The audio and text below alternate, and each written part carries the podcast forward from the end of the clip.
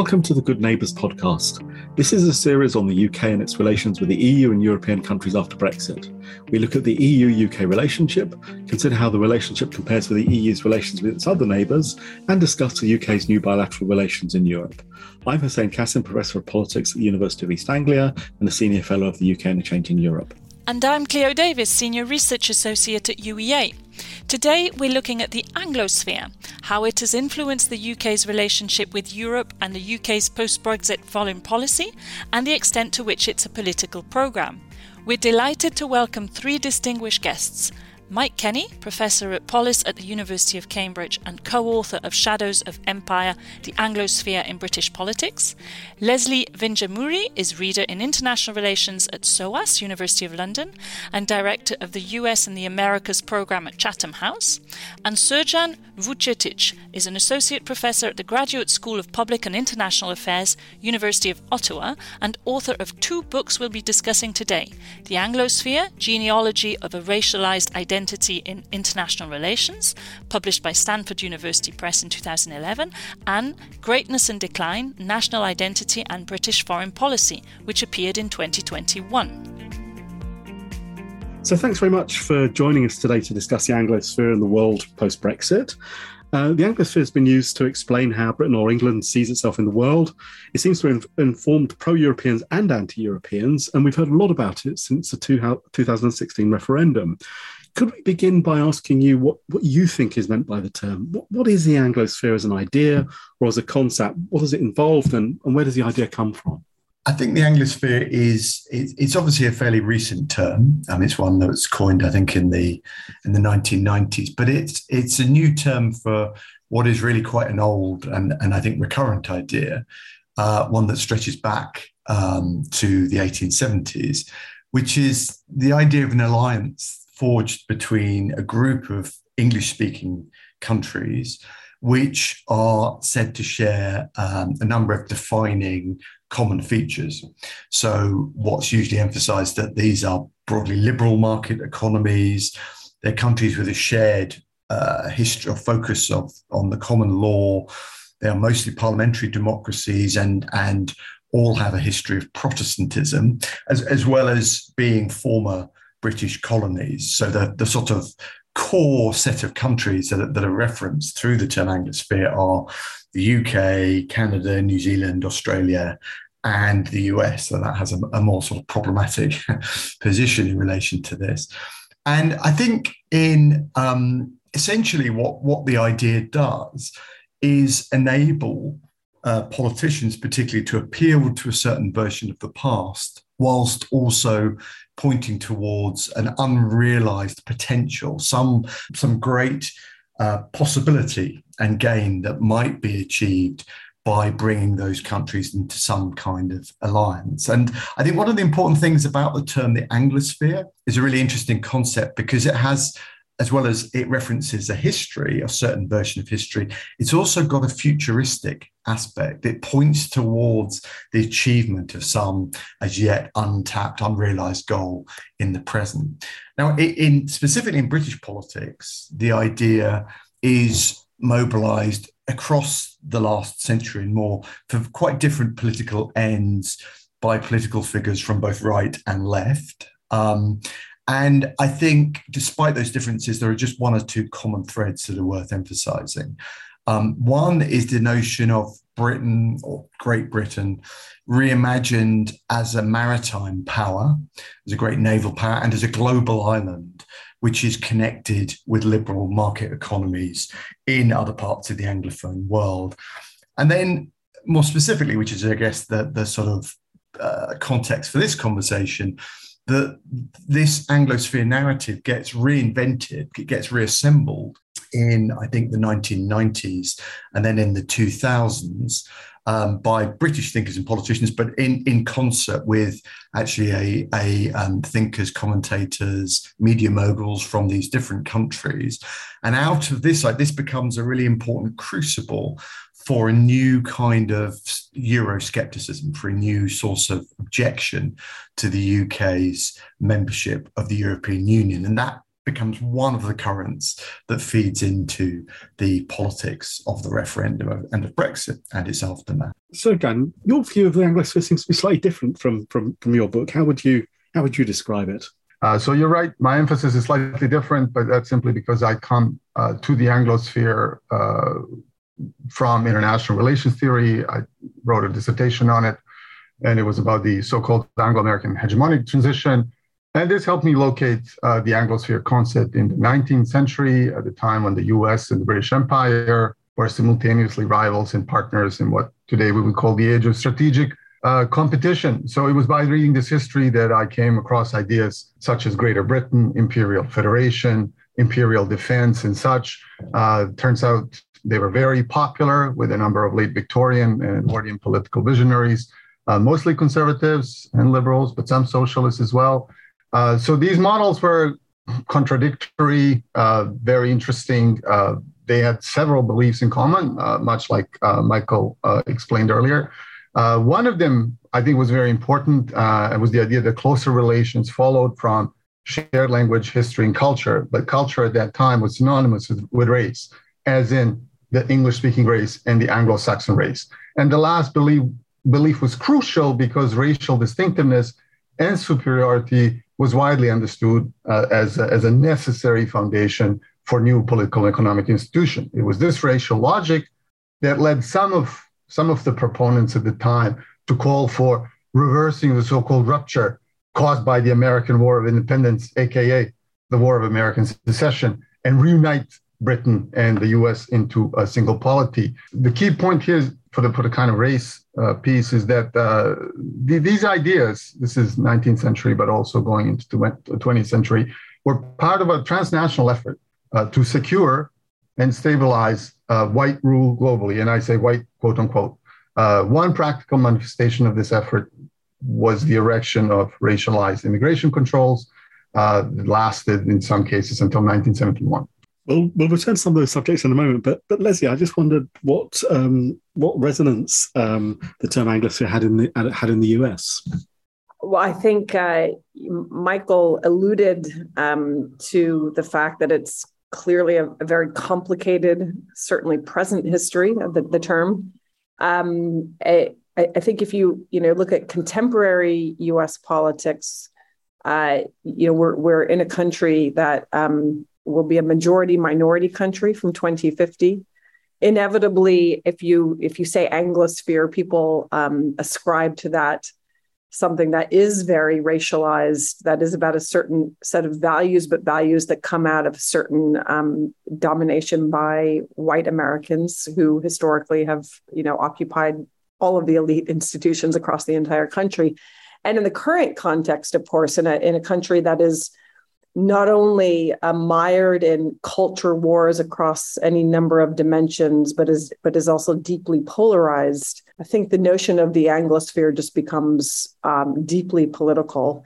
That, in some ways, is you know very obvious as much as it's very important. But the slightly the slightly unsettling international dimension to that is that I think there is a real determination to hold on to values, certainly by the current administration, um, which both embraces Black Lives Matter, diversity, cultural heterogeneity at home, but but embraces a values agenda in its global policy and its international affairs that some people will ascribe as being, you know, essentially about an Anglosphere, a set of values that uh, it, that in some ways are, are not just neutral, but that are projecting um, a certain or smuggling in a certain kind of racial politics uh, into an, an, international system that is increasingly divided between China um, and the US and, and, asking others to line up.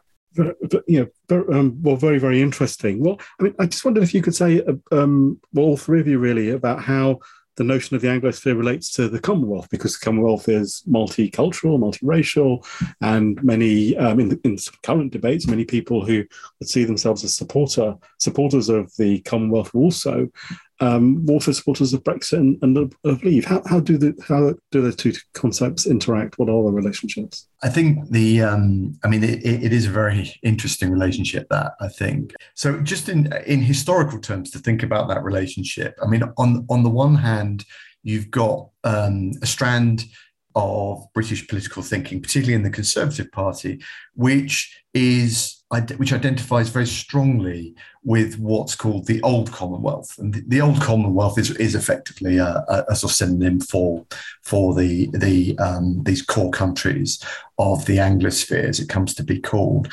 But then, of course, the Commonwealth attracts a whole bunch of different political interpretations and readings, and and you have other figures in British politics in the Conservative Party, but particularly in Labour, who begin to engage with the Commonwealth because it presents uh, an alternative kind a model of racial politics and ideas about racial equality become associated with it. And some, in some cases, I think that vision of the Commonwealth does spill over into a sense of, of particular connection with um, with the former dominions. I mean, that they occupy a particularly strong position within the Commonwealth. But I think in other respects, it actually broadens the, if you like, the, the range of countries, and I and I think of um, and of normative political ideas and of orientations that come into British politics. So the, the, the, the Anglosphere, to an extent, I mean, there isn't, it's, it's interesting that between Churchill's emphasis on the union of the English speaking peoples, as he calls them, and updating the language that, of the period that Srdjan's talking about, then the, the, there is a gap in a way between that period and then I think the end of the Cold War in the 1990s when you begin to see this particular focus that returns. And I think that gap is explained mainly by the focus, the ambiguous focus on the Commonwealth. Contemporary supporters of the Anglos would say, well, Commonwealth is its own thing. What we're advocating today is something completely different. Uh, we're looking at the fact that our citizens uh, enjoy roughly similar per capita GDP and, and various other uh, indicators. Uh, and that's just not true with respect to the other Commonwealth nations uh, who happen to have similar constitutions and whatnot the hurdles uh, in integrating into this new Anglosphere, whatever union, uh, are lower in the case of the so-called old uh, Commonwealth. Uh, the problem with that argument is that that's not how history works. Yes, prima facie, you're right that what you're advocating is something new. That's why you came up with a new name, the Anglosphere. But everyone, as, as Leslie explained, everyone has a, you know, a different resonance, especially in the current political moment, which is defined by various hegemonic contestations, to use another kind of uh, big term, uh, one of which is that between rival political and ideological positions across Western democracies. Maybe I could pick up uh, on the last thing that Srdjan said, and it, it's I guess for me, you know, one of the curiosities is really the, the term that's getting used more as the West, and there is there is a question of you know what is the difference between the West and the Anglosphere, um, or are they you know is the West just eh, perhaps the West is something that you can actually join and um, and the Anglosphere is something that is limited because it is racialized. Uh, it's you know ostensibly about language. Um, Michael um, described it as being about perhaps a number of additional factors, but I still think that w- when you say the Anglosphere to many people, including people like myself, mixed race Americans whose you know parents came from other countries in part, um, it one assumes that you know the West is something you can aspire to be part of. It's obviously deeply contested, and the Anglosphere, perhaps as a country, as a nation, but but not as a as an individual or a cultural community. So it's very, it's you know, again, the, I, I guess I would go back to international overlay of these concepts is very very different from what how they manifest in a domestic context, where it's inevitably about cultural groupings uh, and deeply contested uh, values and hierarchies. Just to pick up that, this point about about the West, I think it's really important actually as a as one of the you know one of the, the, shifting contexts in which um, in which ideas of the Anglosphere are projected. I mean, I, I think it, it is it is no accident as well that that these the sort of ideas that we're talking about here become prominent again um, after the Cold War, and because the period of the Cold War uh, uh, uh enables the projection of under sort of dominant understandings of the West, which very much occlude or marginalize, I think, these kind of claims to political community around the idea of this particular bunch of English speaking countries. I mean, it may be that there are relations between them and senses of connections between them are, are exist in that period, of course, but I think the, the, the heightened notion of the West, which is projected against the communist threat, is a very important sort of blockage, if you like, upon upon this uh, idea, which is then, of course, begins to disappear. It begins to dissipate when when the idea of the West, the boundaries around the West, and and the conception of what the West is begins to become very contested in the wake of the end of the Cold War, and also you have the rise of China, and you have the emergence of the perceived Islamic ter- terrorist threat and in, in security terms. And I think that whole conjuncture, um, which really marks the breakup of the, of the of the conception of the West in the Cold War, is a really important sort of crucible in which these ideas sort of come back, as it were, in, in new form. One, one, one point that occurs to me as well is that the notion of the West doesn't necessarily cast the UK in a central role or England in a central role. It's, it's um, you know, there's an yeah, acceptance of of US leadership at best a sort of special special relationship. Um, but uh, do I understand you correctly? You suggesting that, that you know the West is a is a um, a term that, that supplants or supersedes the Anglosphere that can't exist in the same space as the Anglosphere. I don't think they're necessarily uh, entirely incompatible, but I think um, I think it's the particular way in which the West is drawn, and particularly the role of the US within that within that understanding of the West, which which just creates sort of particular kinds of strategic challenge for the for the UK, and this, just to put, put it in the UK context, which is you know so notions of the special relationship are are much more to the fore because then you know the choice becomes well do we how do we become you know retain our ascendant our position of preeminence well we've got to ride on the coattails of the US there isn't a lot of alternative but of course then the European question comes alive as well. And that that sort of cuts across awkwardly because that's primarily about the economy and the and the perception of, of decline in the UK economy and the question of is this really a future? Is this the bus we've got to get on? We don't want to, we're reluctant to, we've got to get on it because holding to the older model, which is the Commonwealth, those going back to those visions of um, you know, imperial preference and so on that, that Srdjan's talk, was talking about, they just don't look as if they're working for the UK economy. So, so I don't think the West obliterates everything, but I think it creates a particular context and set of challenges for the UK. I wonder how did the idea of Anglosphere affect how UK politicians and the public viewed Britain's relationship with Europe the European community and the European Union. Was UK membership of the community even compatible with the notion of the Anglosphere? We've been touching upon this uh, now, so I don't know if one of you would like to elaborate on that. Yeah, I think. Um, you, you, know, look, one thing I'd say about the, these ideas, there's, there's a sort of fluidity and a suppleness to um, some of the these forms of thinking, which mean that that they can be made you know, they can be made incompatible. They can be mobilized against projects like membership of the European Union. But there are also clearly at the individual level, there are people who feel a sense of loyalty to quite strongly to the Commonwealth or, or indeed to the Anglosphere, who are also accept for pragmatic reasons that the UK should stay in the EU. So, you know, you do you do find both of those uh, options, as it were, particularly in the British Conservative Party. But, but I think what, what's really striking and important about the Anglosphere as a notion, particularly as it's sort of invented or reinvented in the 1990s and into the 2000s, is that I think it really feeds off a wider perception in, in British political and, and indeed uh, elite economic circles that actually the problem, one of the problems the UK has is that it's saddled itself with a wider European system, which is effectively um, uh, both bureaucratically sclerotic, you know, which is um, and which is also particularly economically increasingly stagnant, and the there's an increasing interest at that moment in what's happening in Asia, particularly the sense that that there are certain uh, you know, new forms of economic dynamism associated with some East Asian economies. And there's also an increasing sense of frustration at some of the policies that begin to be uh, pursued within the EU context and, and the, the growing concerns about, about the emergence of a more political uh, union, that this is moving beyond um, its origins as a trading bloc.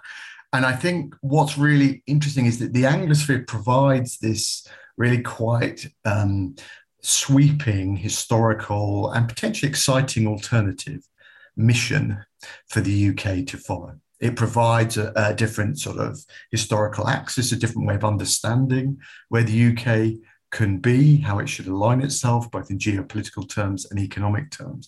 And then the other crucial condition that I think enables the Anglosphere to become a source, one of the sources of Euroscepticism, is technology it is it is really important that this is the era of sort of digital transformation.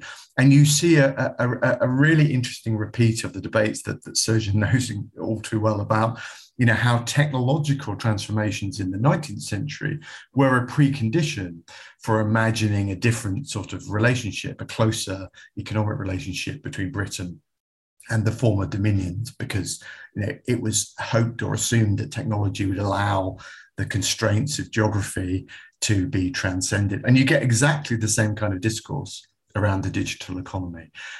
Uh, thanks much to agree here uh, with Mike. Uh, once again, uh, I would just say that there are multiple Anglospheres at the level of ideas and ideology. Uh, so we have uh, proposals that since the 19th century have included all of the British Empire. You can also think of it as a social and transnational phenomenon whereby you have Irish Anglosphere, South Asian Anglosphere, left wing Anglosphere. It really is a multiplicity uh, of, of ideas. I think uh, I, I think it, it, perhaps it's just another one of those examples where the U.S. really is quite exceptional. But to, I guess just to comment on the the, Bre- the Brexit question, um, I think there's there was so much uh, cynicism and skepticism in the United States about the Brexit project, in large part because it, it was so caught up in America's and Americans' commitment and, and feeling, deep feeling about the Irish and about Ireland. And so the, mm-hmm. you know, the notion that the Anglosphere could could have been seen to be something that demonstrated or indicated a sort of broadening, a, a, broader engagement by Britain in a very positive way. I think that, you know, on the specific question of Brexit, it, it just wasn't seen that way. So if you start to talk about, you know, the kind of liberal America, uh, again, the Brexit and the Anglosphere just it it didn't really take on these broader meanings that I that I think you know we've heard perhaps resonated more with certain peoples across Canada and, and across the Commonwealth and, and the UK. Yeah, just one distinction I I, I, I we put into this is between elites and the sort of popular level. I don't want to be too simplistic about this, but for the most part, we're talking really at broadly an elite level. It's it's at that kind of level, not just in the political world, but also sometimes in the financial world, in the media world, that you get the excitement in these ideas and the, and the sort of deeper interest. And it's it is striking because we've gone to talk about Brexit that in the actual campaign the the people you know at the sharp end of delivering that campaign the vote leave group really back away from these kind of ideas. You don't see very much at all if anything really about the anglosphere. Um, you see a little bit about the commonwealth but not much. It's a much more uh, but but you know it's it's an interesting judgment that's made that the kind of the block of electors that they want to bring together, they don't think for the most part are going to be mobilized by these ideas. Mike, in your in your book, you you you know you you sort of you know you name names, you identify different institutes, particular politicians who are who are you know who are meeting. Um, you know, transatlantic in particular is very important. There is an Australian and a Canadian dimension at some point, and in, in, in particular periods from what you've just said, it doesn't suggest that this is such a sort of cultural project. It's much more of, you know, it's a cultural project that's carrying some other kind of agenda. Then is it, you know, a deregulatory agenda? What, what you know, what is it that that, that is being, you know, maybe concealed then by this rather strategic use of the notion of of Commonwealth or or, or and the silence about Anglosphere in the in the Leave campaign? Well, I think I think there are two there are two things to think about here. I mean, one is you know there, there is a what we talk about in the book is, is really one of the lines of the one of the multiplicities if you like where you see a very particular interpretation of of the anglosphere mission which is um, essentially i mean in the british context certainly is is is promoting uh, a free market agenda, is interested in deregulation, privatization, is very much in the shadow of, of Thatcher, of, of Margaret Thatcher, and the, the, the complex legacy that she leaves within conservative politics. So I think partly it's a way of carrying that torch forward, or, and, and indeed interpreting what the legacy should be. But I, I, also think it's it is striking that that that comes out of what is a, a sort of international community of people who are interested in ideas about technology. I think what's so interesting about this is that the Anglosphere appeals because it allows you to root those kind of arguments in a cultural discourse. I mean, you know, the validity of which is open to question and so on. But I mean, I think that's part of what's going on.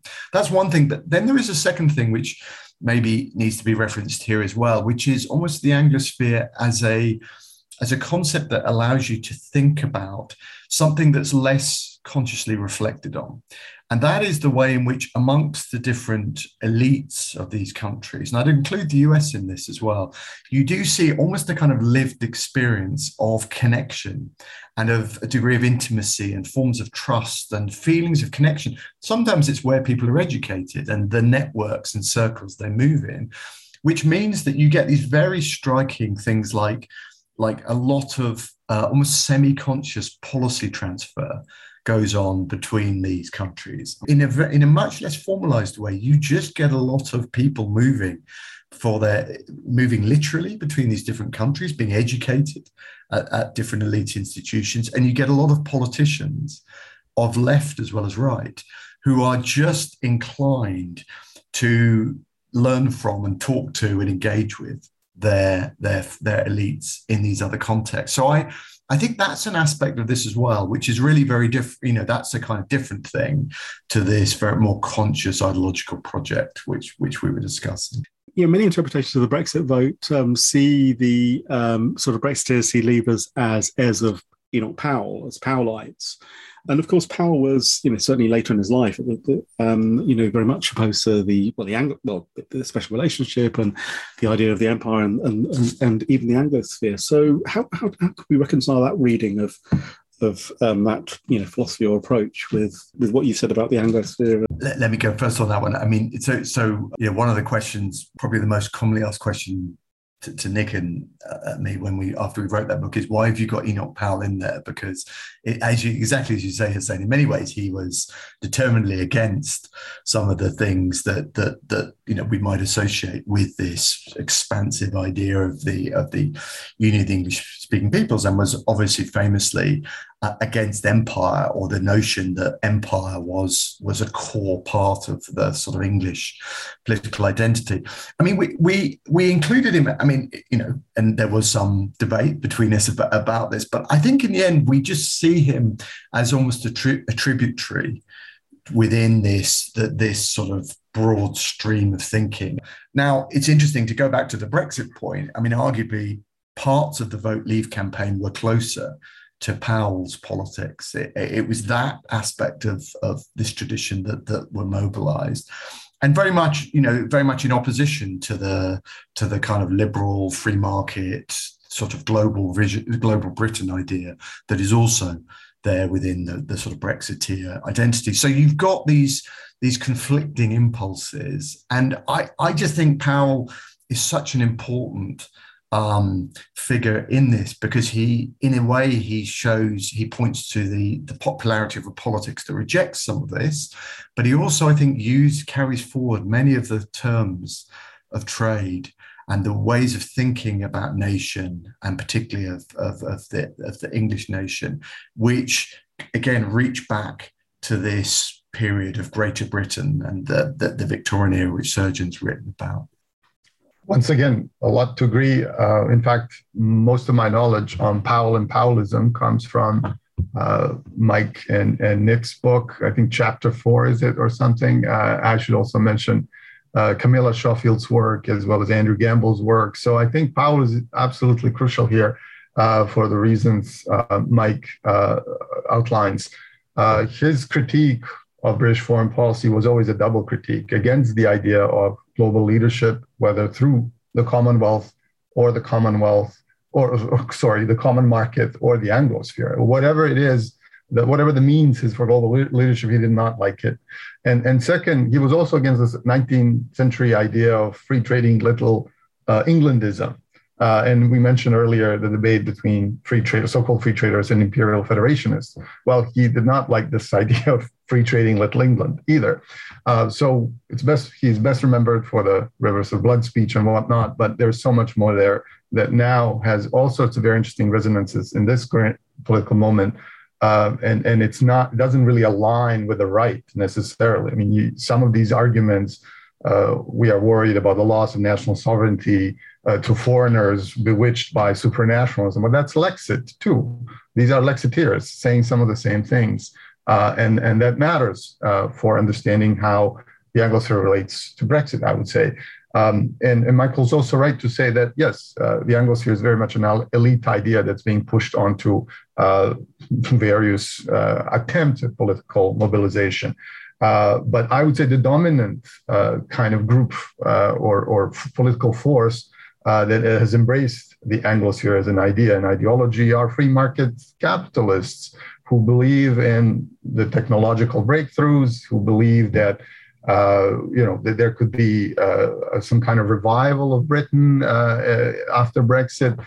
some of them are also believing in a Britain that's firmly anchored uh, in uh, in tradition more traditional sources of authority, right? So this Britain is simultaneously small and global, uh, a member of CANZUK Anglosphere, Commonwealth, whatever, uh, as well as Singapore and Thames, uh, some kind of fantasy land in a fantasy world where uh, money and goods can travel freely, but not necessarily people and viruses, uh, where humans, uh, human rights sort of give, give, give way to citizenship rights and, and, and various legal contractual obligations. When we talk about Brexit, and, and I guess how does that play out in the US and what role does the Anglosphere play, at least at the elite level, if you think it if you think about those who supported um, Brexit in the US. The re- another reason why it gets very complicated, I think, in the US context is it's really not about internationalism, right? There's the, the, the part of the US political establishment that supports Brexit is deeply nationalist and deeply nationalistic.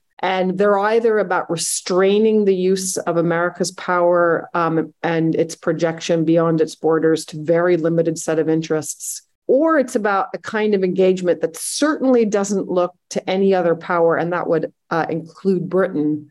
So the Anglosphere, I think, even you know, for that sort of radical right wing of the Republican Party and and the and the the think tanks that are part of that, less radicalized, but still part of that, are, you know, that are, are, are just ultimately I would argue, too nationalistic to really take on board in a serious way the Anglosphere idea. And in, in some ways, you know, the, the great contradiction is that the Anglosphere idea would have come more out of the sort of moderate, small d democratic liberals, but it just becomes so deeply problematic in the context of Black Lives Matter and the cultural diversity agenda. I think it's really important to see here that, that, that there are kind of asymmetries here. So from from a on the cultural point, you know, the kind of, if you like, the the lived experience of, of this, to the extent that this cultural thing is meaningful. I mean, and I mean, I completely take your point that you can't bracket out these crucial questions of, you know, political in, national interest, political strategy, and wider geopolitical context. But I, I think what is interesting is that, that that cultural sense of connection is much more important from the UK side than it is from the US side. And um, I think to link to those other those wider points, you know, for, for the UK elite, particularly as we get towards the towards the 1980s and then the end of the Cold War and then the the kind of period of the new kind of small L, you know, the new centrism that emerges, it's just incredibly important to the UK elite to have those connections into what's going on in the US, partly to feel validated, but also as a source of ideas of affirmation. I mean, Clinton's influence on the Blair Project is huge, and that there's something other than Europe. That's the point for the UK elite that there's something outside that you balance with these the growing European um, position. Uh, my final point is in the context of Biden. I mean, the Ireland becomes and Ireland becomes the kind of portal through which the US is looking at the UK's very problematic relationship with the EU. And you know what is interesting is the fact that that hasn't that's that's a big thing for the UK government under Johnson and under his successor, but it is no longer the overriding consideration. And I think that's a really interesting moment of reorientation in UK uh, statecraft this gets at the core of what I earlier was talking about when I mentioned hegemonic contestations that define our, our world today.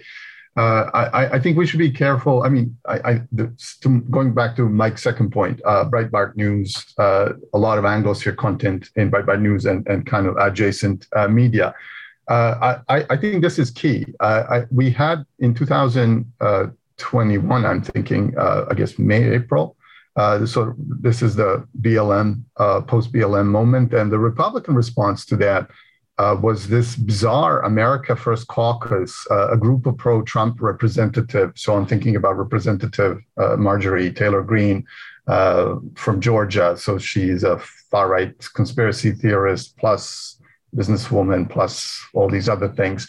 So they, they tried to create this caucus that would define America in a, a, platform whose platform defined America as a nation with a border, a culture strengthened by common respect for uniquely Anglo-Saxon political traditions. So this is a, almost the verbatim quote uh, from the platform, and uh, we have to put this, I think, in the context of uh, various recent de- de- developments at both federal and state level in US politics, whereby we see countless pieces of legislation being mobilized towards restricting all, all sorts of human rights, voting rights, women's rights, enforce muffling free free speech, uh, and and essentially for GOP officials and supporters, all of these things are being labeled as excesses of liberalism or managerial liberalism. So this is a huge contestation here that's going on, not just in the United States, It's a transnational phenomenon. I'm sure you talked about this uh, at your podcast. Uh, in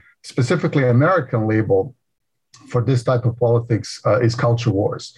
Uh, popularized 30 years ago uh, in the eponymous uh, book written by the sociologist James Davison Hunter. It refers to not simply uh, a political struggle over cultural issues, which is something Mike talked about earlier, but more importantly, uh, a, uh, certain Gramscian awareness of the role cultural institutions uh, play in politics. And Hunter, the sociologist, he was not necessarily Gramscian, but he does talk about Gramsci in his book, uh, which was set in a completely different political moment and, and, and political context. But in, in, for today's moment, uh, culture is more explicitly focused on race and racial, is- racial issues, and not just in the United States, I have to say. Uh, and and I, I, think Hunter says this in one of his interviews somewhere um, uh, against the backdrop of America's hyperpolarization. Uh, we have obviously the, the react- Republican or kind of uh, right wing reaction to uh, the BLM movement, which in some ways is a global movement as well. Uh, and and and for, for, for this analysis, uh, you would say that uh, culture wars are ident- uh, intensified across the world. The U.S. stands out only because of its well-funded interest groups, and not because of some kind of exceptionality. I mean, this is contentious. I'm just throwing it out there, uh, but it does map out on some kind of, as he puts it, class culture conflict, uh, which I guess is a good Gramscian phrase to describe what is going on uh, today. And I would, uh, to plug in some of the current work that I'm uh, engaged in, uh, there's a twist to it. Uh, we can push this analysis further and say that uh, the digital revolution, so think Facebook, Breitbart News, Twitter, whatever, you you're using if you're if you're some kind of political entrepreneur on the right, uh, you become skilled at exploiting uh, these anxieties and resentments of the of, of, of the let's say you know the, the popular voter uh, to in, in ways that are would be, I think, recognizable uh, to uh, to to you know people at the beginning of the 20th century. Um, and so, what's interesting to me uh, personally, as well as some of my colleagues, is that it is the right, not the left, uh, that succeeded in appropriating some of these ideas associated with Gramsci and, and the Italian Marxist thought uh, circa circa you know 1920s. Uh, and and what we're seeing today is yeah, I mean, you get an intensifying struggle between rival ideological positions uh, in the US, but elsewhere uh, as well uh, in liberal democracies. And that's just one struggle. And the other struggle is the actual uh, strategic competition between the so called US led West. Uh, and and China and Russia on the other hand, and they too are very much plugged in in these culture wars. Uh, really, really fascinating. Do you see um, global Britain and um, UK foreign policy as, as informed by or shaped by um, the Anglosphere. I mean, I'm thinking about things like you know Five Eyes Intelligence Corporation, um, AUKUS, but also um, the Defence Review. Are these are these shaped by this um, this conception? I mean, I think the the Anglosphere has undoubtedly fed into.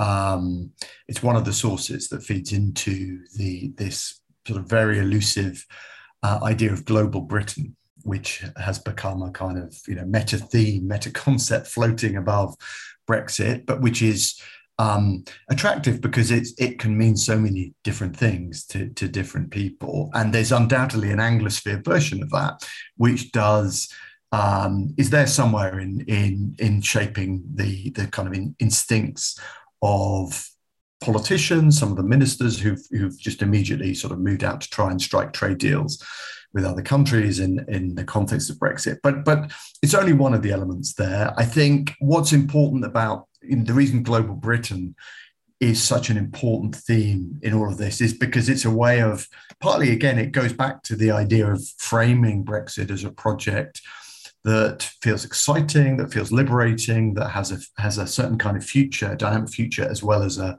being anchored in the past. Um, it also is important to say, I think it's a way of countering the accusations of that this is a little England the project or a kind of narrow nationalism. And I think that's important actually. That's that's very much been the kind of prevailing sort of way of thinking about this in in the Johnson government, though offset by, you know, Johnson himself was interested in uh, something that would be more recognizably, I guess, Chamberlainite in the way in which he focused on social reform and active state. So you've got these different elements, but I think global Britain is a really important focus. And I think if Liz Truss wins the leadership contest, which looks like she will, we'll we'll certainly hear more of that kind of focus. And I think we'll have less Chamberlain and, you know, much more kind of free trade Britain and I would, I guess, I would add uh, that you know the the global Britain. To me, the global Britain project doesn't really strike me as being about the Anglosphere. And I and I'd add, you know, another reason, which is that global Britain, regardless of what it's turned out to be, is in, it's by intent designed to set out, you know, a in, independent, as Michael said, but also, you know, very powerful country. Um, and the Anglosphere necessarily means that Britain can't be the most powerful country because it's sitting across the Atlantic from the United States. The tilt to the Indo-Pacific is clearly an effort, you know, to be seen to have a global role, to project Britain's power into the most dynamic, most competitive, most significant and consequential part of the globe when it comes to national security and strategic matters. I think what the Anglosphere does, what that idea does is, is it almost it's a way of saying that um, Britain's story is also part of the stories of these other particular countries. So, in other words, it, it sort of it's not the Anglosphere as a constraint, it's only these countries we care about, but it's when Britain is trying to reassert itself in, you know, as a, as a player within the Indo-Pacific region, for instance, it, it's doing so in this imagined special form of connection with other countries, including perhaps even the US. Now, that may be somewhat desperate. It might even feel needy, but but it, it, it is. I think it's a way of telling the story to the world about what what is special and unique about the UK, as well as telling that to ourselves. So I think the two things are very integrated. Actually, they're not opposites. I would jump in and, and say I agree. Uh, it's imagined, but not imaginary. At one, on the one hand, you have a whole bunch of institutional networks uh, in this domain of security writ large. Uh, there's all sorts of. Uh, if we're looking at the, the dyads and triads within this five country space, we see no shortage of various security arrangements. Uh, what's interesting about them is that some of them are pretty thin uh, in the sense of, I guess, international law. These are formal arrangements, but not national treaties. If you look at the, the treaty that binds together the Five Eyes, the world's most powerful intelligence uh, partnership, uh, it's non binding, it's open to abolition. Uh, but yet, it is that which provides a lot of ammunition for people who are saying, oh, well, we've co- cooperated in security for 75 plus years. We might as well do all these other things together, right? Uh, in, in, fact, it, it's much easier to do free trade and uh, labor movement than than than to uh, cooperate and collaborate in an area that states are supposed supposed to jealously guard, which is uh, national security. Uh, and, and, that's not it's just intelligence, and that you have it across uh, security and defense domains. As for these stronger um, attempts to create uh, or effectuate something called the Anglosphere. That won't work because it did not work at the height of imperial power. It won't work now when when you have you know hyperpolarized huge United States uh, dealing with also hyperpolarized uh, other countries that are set to form uh, the, the the core of the Anglosphere. And and on, on, on the sort of flip side of all this, are are um, are there parties or or, or, or groupings in or other kind of interests in um, in Washington DC or um, Canberra or or Ottawa, thinking, great, the UK is now free of the EU. We can we can undertake that. We can pursue this project. I mean, the, these. I think apart from the Conservative Party of Canada, circa 2018, these are usually fringe actors who who show any kind of uh, support for uh, Anglospheric ideas. So I, I, think in, in New Zealand, for example, the person who's been most excited about this stuff is David Breen Seymour, uh, who's uh, a politician and member of the parliament and leader of, of ACT New Zealand Party. And he's a very interesting case, uh, you know, someone of a Maori, of Maori descent who's interested in Anglospheric collaboration and cooperation um, but very much an island. and there's not much, you know, institutional support be, behind this. Uh, Australia is a similar case. I could name a few politicians who are very excited about Anglosphere cooperation, but again, not, there is not much there there. Um, in Canada, as I mentioned, we had it for a while, but those who are leaders who are no longer leaders of the Conservative Party, Andrew Scheer and, and, and Erin O'Toole. Uh, the, the person who's coming in now is more of a uh, let's say he's he's more of a populist, quote unquote, uh, has all sorts of ideas that are not necessarily uh, related or in harmony with uh, with the the current uh, idea of the Anglosphere. And uh, in the UK, it really depends who the new prime minister uh, is going to be, and also who new, who the new chancellor will be, and and, and oh, foreign secretary. I mean, there, there's there's the politics is a little bit in flux the way I see it uh, from over here. But again, uh, you you you are all you all, all you there are the experts on, the, on the UK. Yeah, just a, a footnote to um, Srdjan's point, which I think is a very good one, because I, I think that there's something about, I mean, I, as you can tell, you know, I looked at this mainly from the UK perspective, but I, when we looked at it, we were trying to sort of watch what was going on in these other countries politically to see, you know, were there other actors who were, who were talking in these terms? And, you know, were there sort of echoes back for British politicians? And I, I do think it was really important the period gosh, when would it be? Sort of the 2010s, which is when people like Boris Johnson go a lot to Australia. It was sort of the coalition government that period. It wasn't just Johnson. I mean, a, a, a, whole bunch of British conservative politicians. I mean, William Hague was always on the plane to Australia. It seemed, and and the other the other, and that was partly because of what was being echoed back at that time in the politics of Australia. I do think Stephen Harper was really important actually for a number of these people. Now, partly, and this goes to my point, I suppose, about the lived experience of this, it, it isn't always articulated as the Anglosphere. It isn't always that, that, that political actors use that terminology. I mean, Harper did a bit, but he wasn't a sort of full-throated Anglospherist. But the project, the way in which he approached politics, this sort of, I mean, broadly put, you know, sort of there was a populist aspect to this, the way in which he took on um, liberal institutions within Canada and civil society and so on. I mean, that was really important, I think, for a number of, of conservative political actors here. So there's something about the exchange of ideas and influences and examples amongst a, uh, a, community of politicians, some of whom will have used this language, some of whom may may not so much.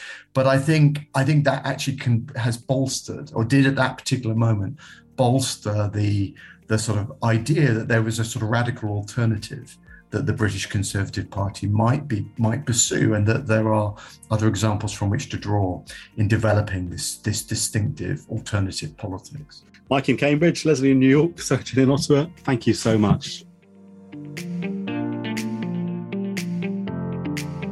Thank you for listening to us. Thank you to our guests. Please join us for the next episode of Good Neighbours.